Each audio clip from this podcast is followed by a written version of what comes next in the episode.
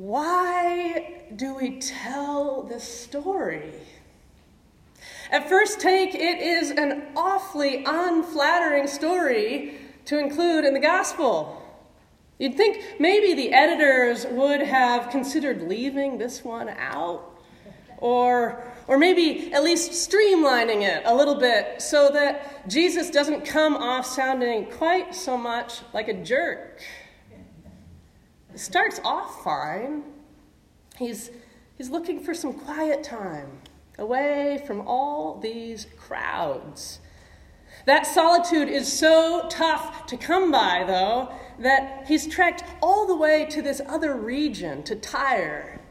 It's a town up on the Mediterranean coast uh, of Lebanon, some 60 miles from his last stop of teaching and healing and causing a ruckus by the Sea of Galilee. 60 miles, at least for most of us, I'm looking at you there in the back, Scott, 60 miles is a lot. On foot, that's a real commitment for most folks uh, to getting away from it all.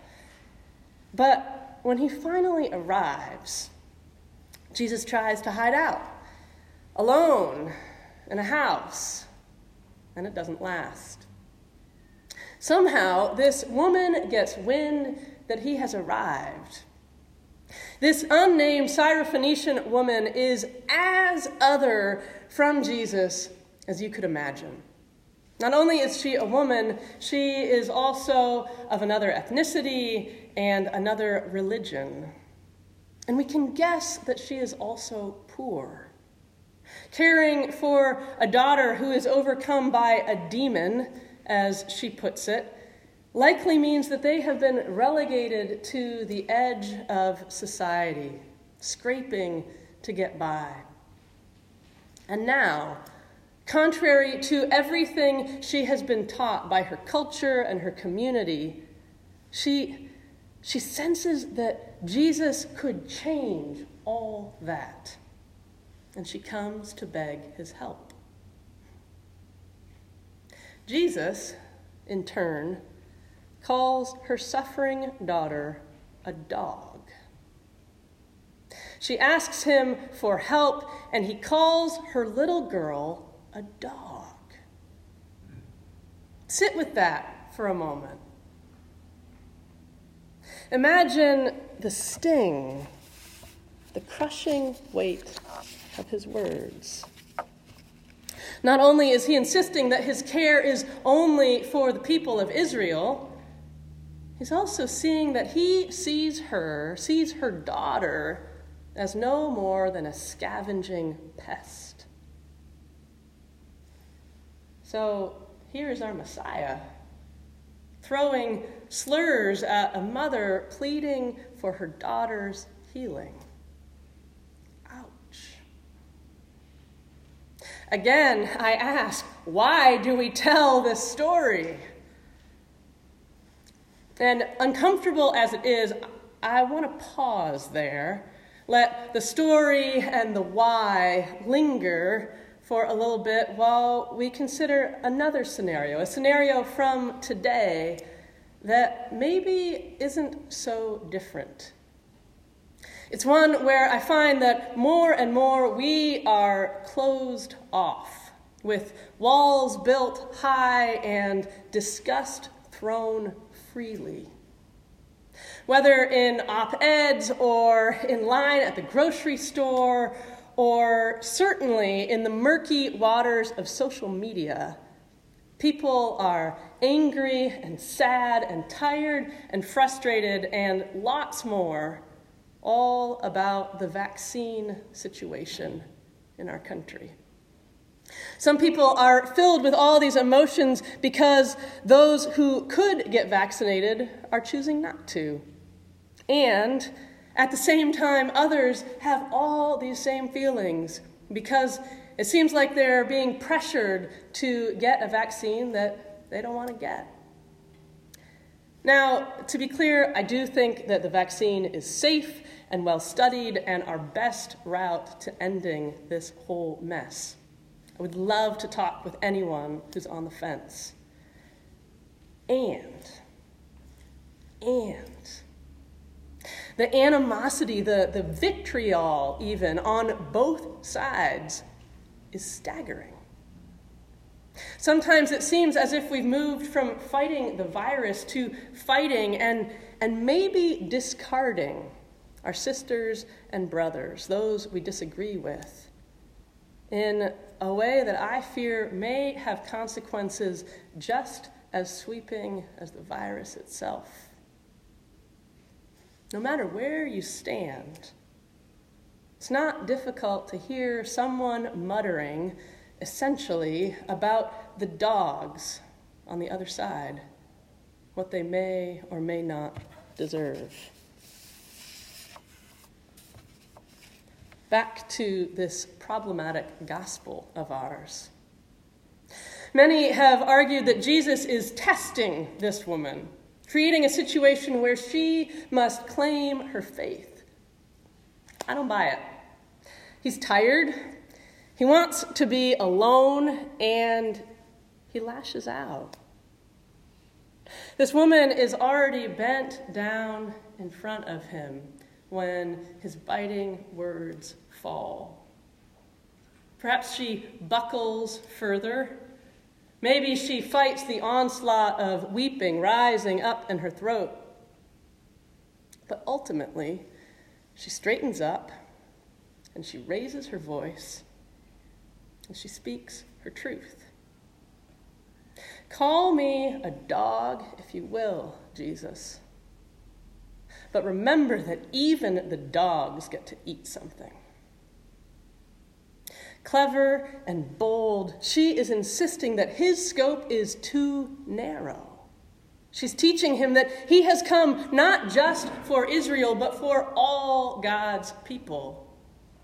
He's come even for her, even for her daughter.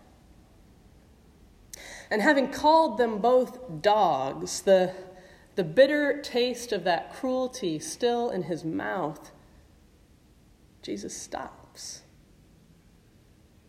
I wonder how much time passes, the two of them looking in each other's eyes. He hears her. He is opened, he changes.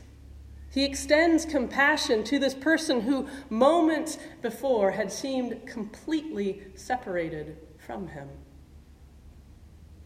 Thorny as it is, I think we tell this story because it's real.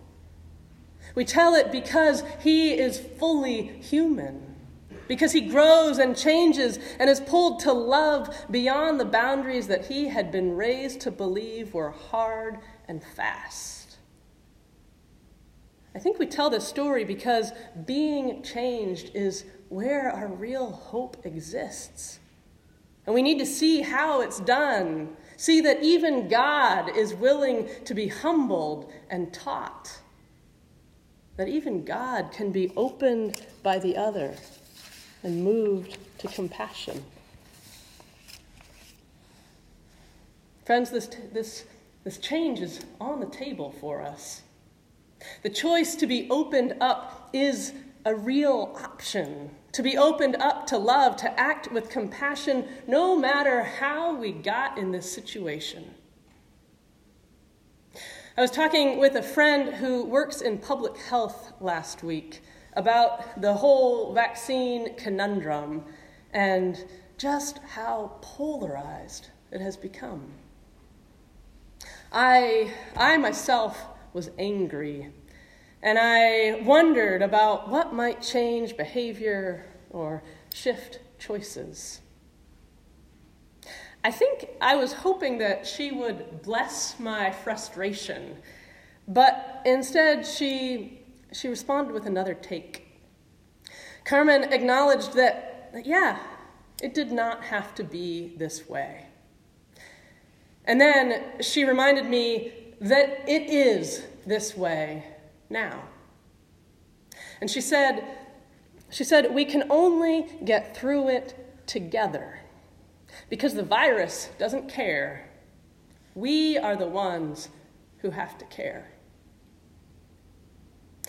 The white hot fury won't get us there, no matter how confident we are that we're right. And that's where this gospel comes as a gift, if maybe it may feel like an unwelcome one. It's the gift that we get to change our minds, that we can say we're sorry, that we can decide to change. It's not forced, it's not coerced, but the change is welcome. Jesus shows us that it's just fine to have been taught one thing. And then, upon receiving new information, encountering new empathy, to try a new way. He models how it's done. How, even if it's rocky and tense at first, we can still land with grace. We can still choose to end up in compassion. But this can only happen if we're willing to be opened to that unknown, to possibility, to the maybe terrifying reality that we could change.